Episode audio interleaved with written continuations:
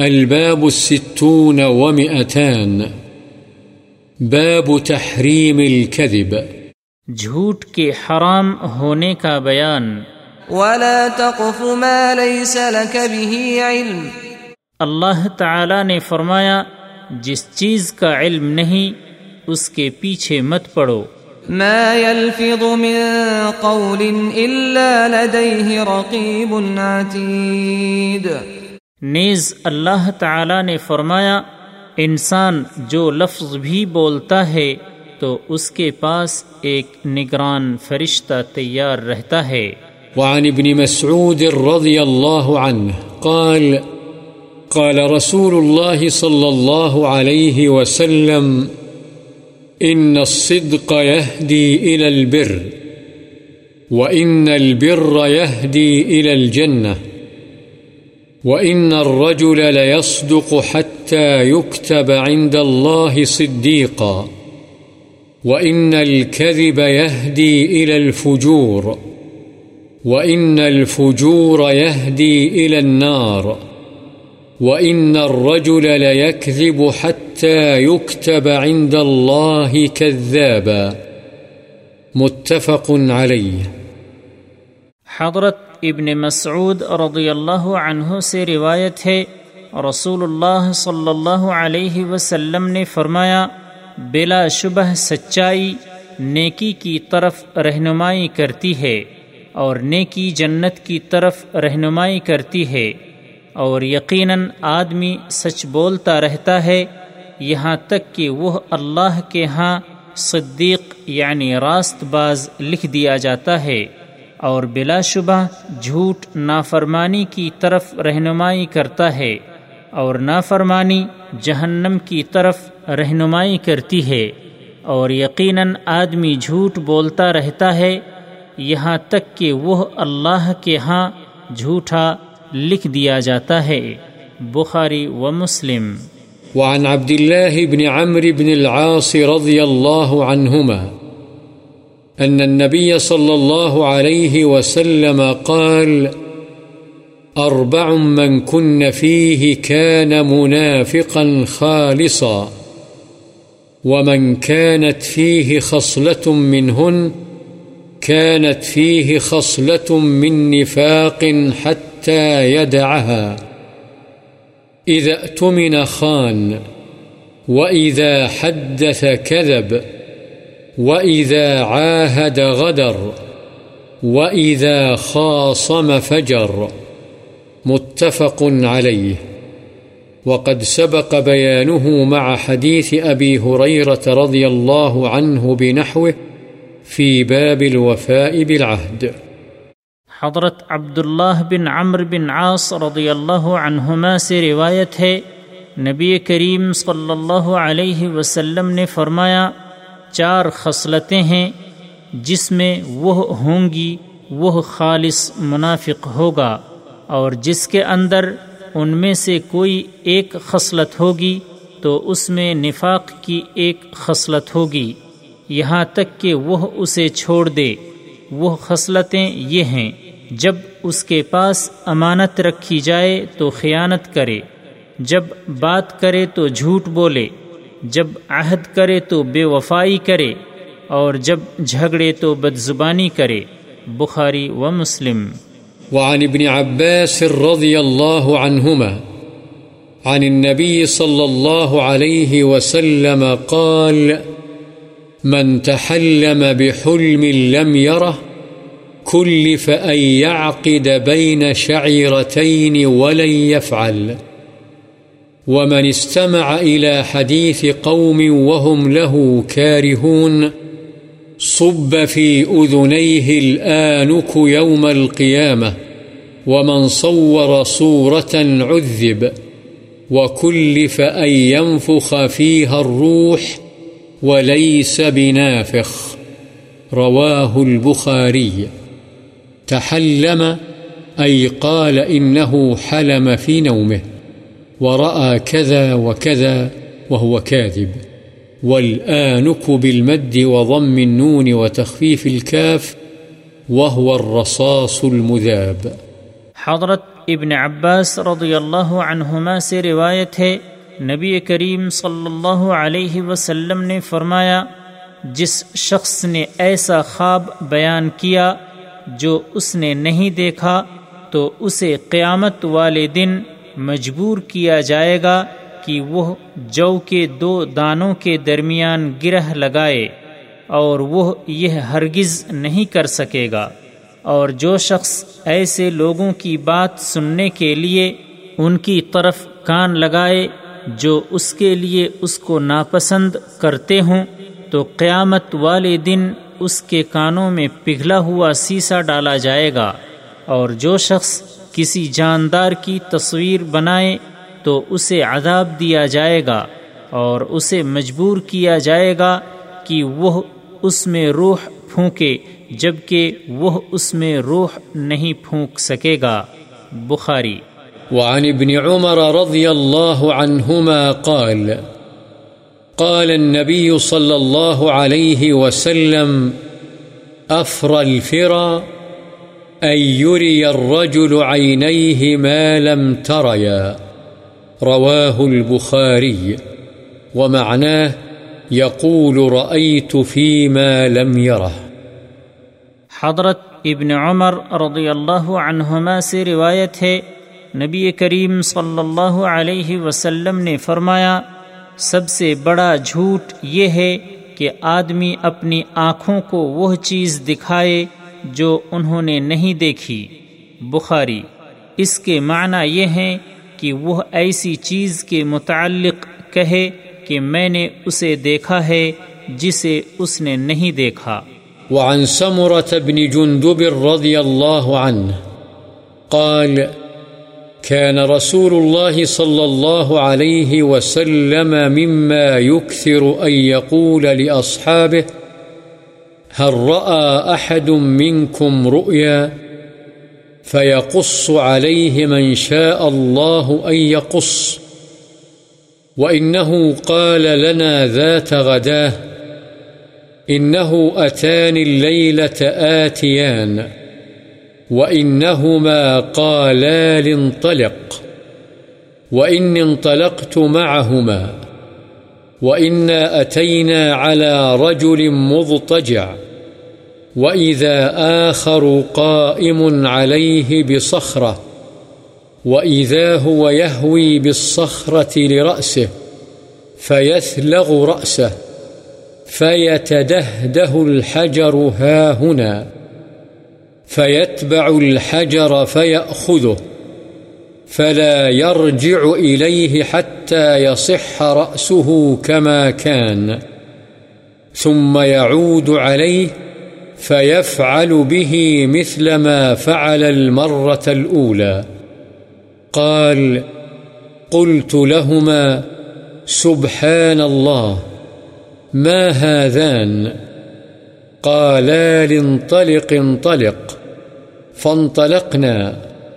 فأتينا على رجل مستلق لقفاه، وإذا آخر قائم عليه بكلوب من حديد، وإذا هو يأتي أحد شقي وجهه فيشرشر شدقه إلى قفاه، ومنخره إلى قفاه، وعينه إلى قفاه ثم يتحول إلى الجانب الآخر فيفعل به مثل ما فعل بالجانب الأول، فما يفرغ من ذلك الجانب حتى يصح ذلك الجانب كما كان، ثم يعود عليه، فيفعل مثل ما فعل في المرة الأولى.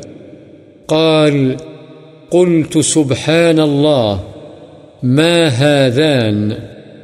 قالا لانطلق، انطلق. فانطلقنا. فأتينا على مثل التنور، فأحسب أنه قال فإذا فيه لغط وأصوات، فاطلعنا فيه. فإذا فيه رجال ونساء عراه. وإذا هم يأتيهم لهب من أسفل منهم فإذا أتاهم ذلك اللهب ضوضوا قلت ما هؤلاء قالا لانطلق انطلق فانطلقنا فأتينا على نهر حسبت أنه كان يقول أحمر مثل الدم وإذا في النهر رجل سابح يسبح وإذا على شط النهر رجل قد جمع عنده حجارة كثيرة وإذا ذلك السابح يسبح ما يسبح ثم يأتي ذلك الذي قد جمع عنده الحجارة فيفغر له فاه فيلقمه حجرا فينطلق فيسبح ثم يرجع إليه كلما رجع إليه فغر له فاه فألقمه حجرا قلت لهما ما هذان قالا لانطلق انطلق فانطلقنا فأتينا على رجل كريه المرآة أو كأكره ما أنت رائر رجلا مرأى فإذا هو عنده نار يحشها ويسعى حولها، قلت لهما ما هذا؟ قالا لانطلق انطلق، فانطلقنا. فأتينا على روضة معتمة فيها من كل نور الربيع وإذا بين ظهري الروضة رجل طويل. لا أكاد أرى رأسه طولا في السماء. وإذا حول الرجل من أكثر ولدان ما رأيتهم قط. قلت ما هذا؟ وما هؤلاء قالا لانطلق انطلق فانطلقنا فأتينا إلى دوحة عظيمة لم أر دوحة قط أعظم منها ولا أحسن قالا لارق فيها فارتقينا فيها إلى مدينة مبنية بلبن ذهب ولبن فضة فأتينا باب المدينة فاستفتحنا ففتح لنا فدخلناها فتلقانا رجال شطر من خلقهم كأحسن ما أن تراء وشطر منهم كأقبح ما أن تراء قال لهم اذهبوا فقعوا في ذلك النهر وإذا هو نهر معترض يجري كأن ماءه المحض في البياض فذهبوا فوقعوا فيه ثم رجعوا إلينا قد ذهب ذلك السوء عنهم فصاروا في أحسن صورة قال قالا لي هذه جنة عدن، وهذاك منزلك، فسما بصري صعدا، فإذا قصر مثل الربابة البيضاء. قالا لي هذا منزلك، قلت لهما، بارك الله فيكما، فذراني فأدخله. قال، أما الآن فلا، وأنت داخله. قلت لهما، فإني رأيت منذ الليلة عجبا. فما هذا الذي رأيت؟ قالا لي، إنا سنخبرك. أما الرجل الأول الذي أتيت عليه يثلغ رأسه بالحجر، فإنه الرجل يأخذ القرآن فيرفضه، وينام عن الصلاة المكتوبة. وأما الذي أتيت عليه يشرشر شدقه إلى قفاه، ومنخره إلى قفاه، وعينه إلى قفاه فإنه الرجل يغدو من بيته فيكذب الكذبة تبلغ الآفاق وأما الرجال والنساء العراة الذين هم في مثل بناء التنور فإنهم الزنات والزواني وأما الرجل الذي أتيت عليه يسبح في النهر ويلقم الحجارة فإنه آكل الربا وأما الرجل الكريه المرآة الذي عند النار يحشها ويسعى حولها فإنه مالك خازن جهنم وأما الرجل الطويل الذي في الروضة فإنه إبراهيم وأما الولدان الذين حوله فكل مولود مات على الفطرة وفي رواية البرقاني ولد على الفطرة فقال بعض المسلمين يا رسول الله وأولاد المشركين فقال رسول الله صلى الله عليه وسلم وأولاد المشركين وأما القوم الذين كانوا شطر منهم حسن وشطر منهم قبيح فإنهم قوم خلطوا عملا صالحا وآخر سيئا تجاوز الله عنهم رواه البخاري وفي رواية له رأيت الليلة رجلين أتياني فأخرجاني إلى أرض مقدسة، ثم ذكره، وقال فانطلقنا إلى نقب مثل التنور، أعلاه ضيق وأسفله واسع، يتوقد تحته نارا، فإذا ارتفعت ارتفعوا حتى حتى كادوا أن يخرجوا وإذا خمدت رجعوا فيها وفيها رجال ونساء عراه وفيها حتى أتينا على نهر من دم ولم يشك فيه رجل قائم على وسط النهر وعلى شط النهر رجل وبين يديه حجارة، فأقبل الرجل الذي في النهر، فإذا أراد أن يخرج، رمى الرجل بحجر في فيه، فرده حيث كان، فجعل كلما جاء ليخرج، جعل يرمي في فيه بحجر، فيرجع كما كان. وفيها فصعدا بالشجرة فأدخلاني دارا لم أر قط أحسن منها. فيها رجال شيوخ وشباب.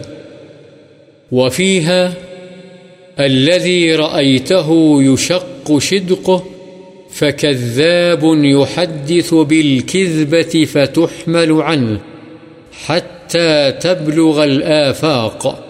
فيصنع به ما رأيت إلى يوم القيامة وفيها الذي رأيته يشدخ رأسه فرجل علمه الله القرآن فنام عنه بالليل ولم يعمل فيه بالنهار فيفعل به إلى يوم القيامة والدار الأولى التي دخلت دار عامة المؤمنين.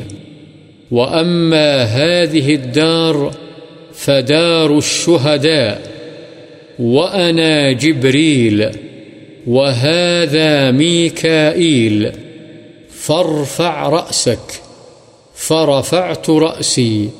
فإذا فوقي مثل السحاب. قال ذاك منزلك. قلت، دعاني أدخل منزلي. قال، إنه بقي لك عمر لم تستكمله، فلو استكملته أتيت منزلك. رواه البخاري.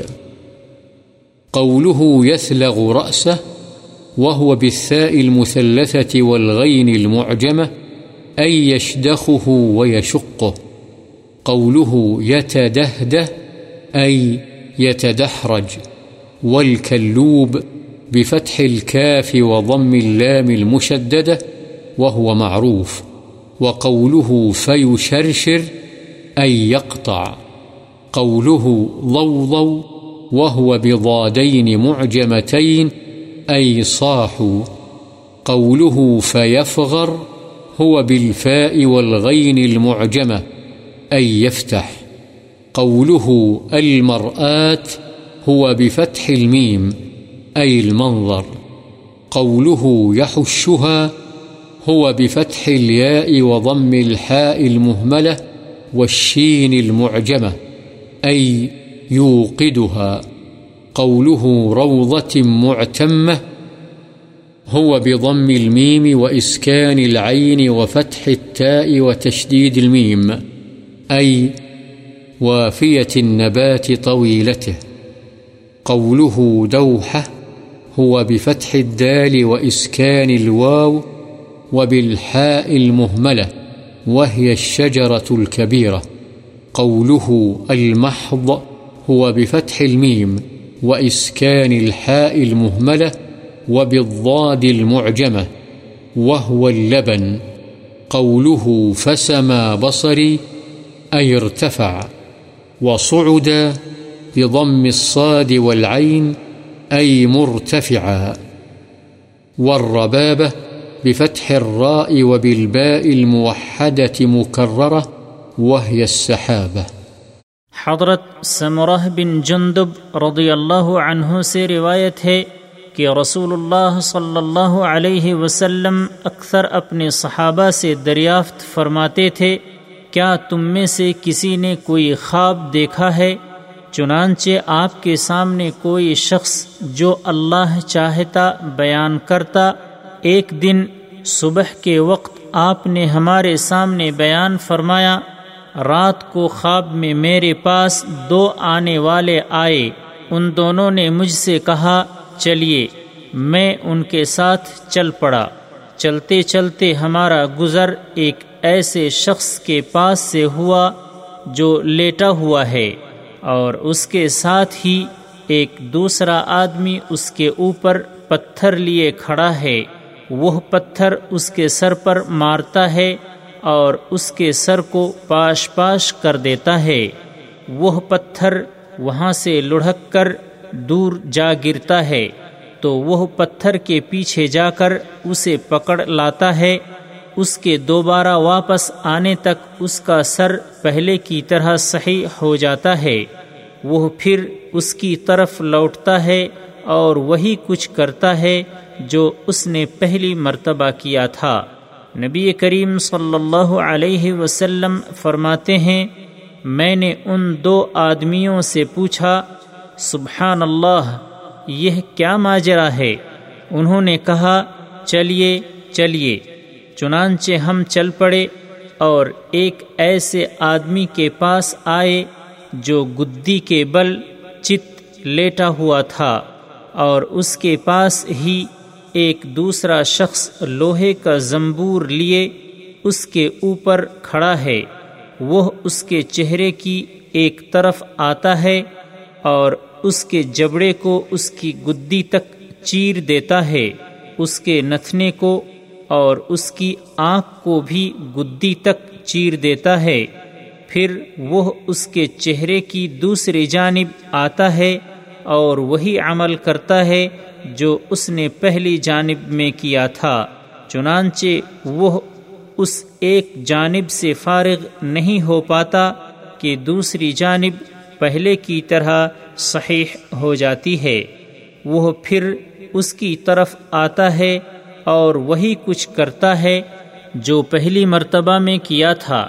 آپ صلی اللہ علیہ وسلم نے فرمایا، میں نے پوچھا سبحان اللہ یہ دو آدمی کون ہیں؟ انہوں نے مجھ سے کہا، چلیے چلیے، ہم چلے تو تنور جیسے گڑھے پر آئے۔ راوی کا بیان ہے، میرا گمان ہے کہ آپ صلی اللہ علیہ وسلم نے فرمایا، اس میں بہت شور تھا اور آوازیں تھیں، چنانچہ ہم نے اس میں جھانکا تو اس میں برہنہ مرد اور عورتیں ہیں، ان کے نیچے سے آگ کا شعلہ اٹھتا ہے اور جب وہ ان کو لگتا ہے تو وہ چیخیں مارتے ہیں۔ میں نے کہا، یہ کون لوگ ہیں؟ انہوں نے مجھ سے کہا، چلیے چلیے، چنانچہ ہم پھر چلے اور ایک نہر پر آئے۔ راوی کا بیان ہے، میرا گمان ہے کہ آپ صلی اللہ علیہ وسلم فرماتے تھے، وہ خون کی طرح سرخ ہے، اس میں ایک تیراک تیر رہا ہے اور نہر کے کنارے پر ایک آدمی ہے جس نے اپنے پاس بہت سے پتھر جمع کر رکھے ہیں۔ یہ تیرنے والا جب تک تیرتا ہے تیرتا ہے۔ پھر اس شخص کے پاس آتا ہے جس نے اپنے پاس پتھر جمع کیے ہوئے ہیں۔ وہ اس کے سامنے آ کر اپنا منہ کھولتا ہے اور وہ اس کے منہ میں پتھر کا لقمہ ڈال دیتا ہے۔ وہ پھر جا کر تیرنے لگتا ہے اور پھر اس کی طرف لوٹ آتا ہے۔ جب بھی اس کی طرف لوٹ کر آتا ہے، اس کے سامنے اپنا منہ کھولتا ہے اور وہ پتھر کا لقمہ اس کے منہ میں ڈال دیتا ہے۔ میں نے ان سے کہا، یہ دو شخص کون ہیں؟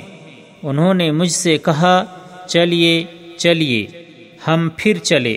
بس ہم ایک بہت ہی بد منظر آدمی کے پاس آئے یا فرمایا سب سے زیادہ بدصورت آدمی جو تم نے دیکھا ہو، اس کے پاس آئے۔ اس کے پاس آگ ہے، جسے وہ دہکاتا ہے اور اس کے گرد دوڑتا ہے۔ میں نے دونوں ساتھیوں سے پوچھا، یہ کیا ماجرا ہے؟ انہوں نے مجھے کہا، چلیے چلیے، چنانچہ ہم چلے اور ایک ایسے باغ میں آئے جس میں کثرت سے درخت لگے ہوئے ہیں اور اس میں بہار کے موسم کی طرح ہر قسم کے پھول ہیں اور اس باغ کے درمیان میں ایک لمبا تڑنگا آدمی ہے۔ قریب تھا کہ لمبائی کی وجہ سے میں اس کا سر آسمان میں نہ دیکھ سکوں۔ اس آدمی کے ارد گرد زیادہ بچے ہیں۔ ایسے بچے میں نے کبھی نہیں دیکھے۔ میں نے پوچھا یہ کیا ہے اور یہ بچے کون ہیں؟ انہوں نے کہا، چلیے چلیے، چنانچہ ہم چلے اور ایک بہت بڑے درخت پر آئے۔ اس سے زیادہ بڑا اور اس سے زیادہ اچھا درخت میں نے کبھی نہیں دیکھا۔ دونوں ساتھیوں نے مجھ سے کہا، اس پر چڑھیے۔ ہم اس پر چڑھے تو ایک ایسا شہر ہمیں نظر آیا جو سونے چاندی کی اینٹوں سے بنا ہوا تھا۔ ہم اس شہر کے دروازے پر آئے اور اسے کھولنے کا مطالبہ کیا۔ وہ دروازہ ہمارے لیے کھول دیا گیا اور ہم اس میں داخل ہو گئے۔ ہمیں بہت سے آدمی ملے۔ ان کا آدھا جسم تو اس خوبصورت ترین آدمی کی طرح ہے جو تم نے دیکھا ہو۔ اور آدھا جسم اس بدترین آدمی کی طرح ہے جو تم نے دیکھا ہو۔ دونوں ساتھیوں نے ان آدمیوں سے کہا، جاؤ اور اس نہر میں کود جاؤ۔ وہاں آردن ایک نہر بہ رہی تھی، اس کا پانی سفیدی میں گویا دودھ تھا۔ وہ لوگ گئے اور اس میں کود گئے۔ پھر وہ ہماری طرف واپس آئے تو ان کے آدھے جسم کی بدصورتی دور ہو چکی تھی۔ اور بہترین صورت والے ہو گئے تھے۔ آپ نے فرمایا، ان دونوں نے مجھ سے کہا، یہ جنت عدن ہے اور یہ آپ کا مقام ہے۔ میری نگاہ جو اوپر اٹھی تو سفید بادل کی طرح ایک محل نظر آیا۔ دونوں ساتھیوں نے مجھے کہا، یہ ہے آپ کا مقام۔ میں نے ان سے کہا اللہ تعالی تمہیں برکت عطا کرے، تم مجھے چھوڑو، میں اندر جاؤں۔ انہوں نے کہا، لیکن ابھی نہیں، البتہ آپ ہی اس میں داخل ہوں گے، نہ کہ کوئی اور۔ میں نے ان سے کہا، میں نے رات کو عجیب چیزیں دیکھی ہیں۔ میں نے جو کچھ دیکھا ہے، یہ کیا ہے؟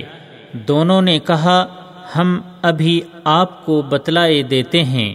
وہ پہلا آدمی جس کے پاس سے آپ گزرے اور اس کا سر پتھر سے کچلا جا رہا تھا، ایسا شخص ہے جو قرآن حاصل کرے اور پھر اسے چھوڑ دے۔ یعنی حفظ کر کے بھول جائے یا قرآن کا علم حاصل کر کے بے عمل ہو جائے اور فرد نماز سے سویا رہے۔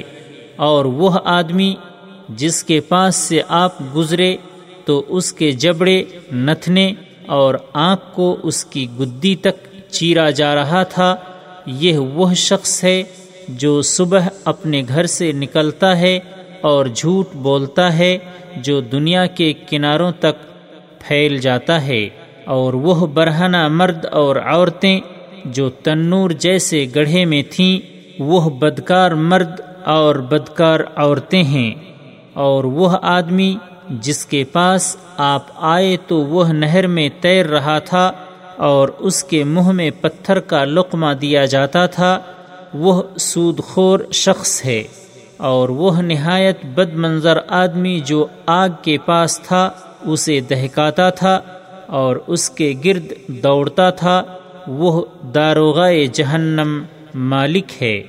اور وہ دراز قد آدمی جو باغ میں تھا، حضرت ابراہیم علیہ السلام تھے، اور وہ بچے جو ان کے ارد گرد تھے، یہ تمام وہ بچے ہیں جو فطرت یعنی صحیح دین پر فوت ہوئے۔ اور برقانی کی روایت میں ہے، وہ بچے ہیں جو فطرت پر پیدا ہوئے۔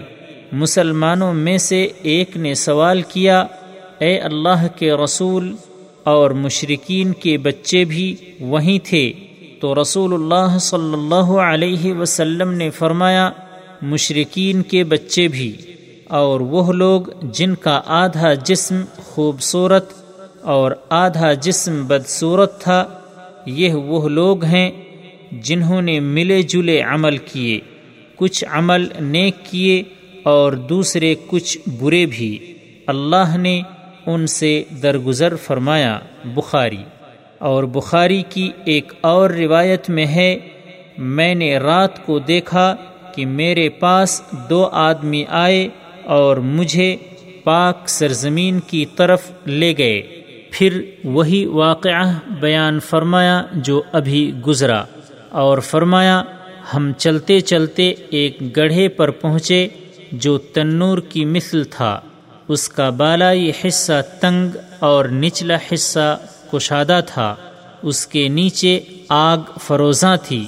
جب وہ آگ اوپر کو اٹھتی تو اس میں موجود لوگ بھی اوپر کو اٹھتے، حتیٰ کہ وہ باہر نکلنے کے قریب ہو جاتے۔ اور جب آگ بجھ جاتی تو وہ بھی اس میں واپس چلے جاتے۔ اور اس میں برہنہ مرد اور عورتیں تھیں۔ اور اس روایت میں یہ بھی ہے، ہم خون کی ایک نہر پر آئے، اس میں راوی نے شک نہیں کیا، جیسے پہلی روایت میں راوی کو شک تھا۔ اس میں ایک آدمی نہر کے درمیان میں کھڑا ہے اور نہر کے کنارے پر ایک دوسرا آدمی ہے، جس کے سامنے پتھر ہیں۔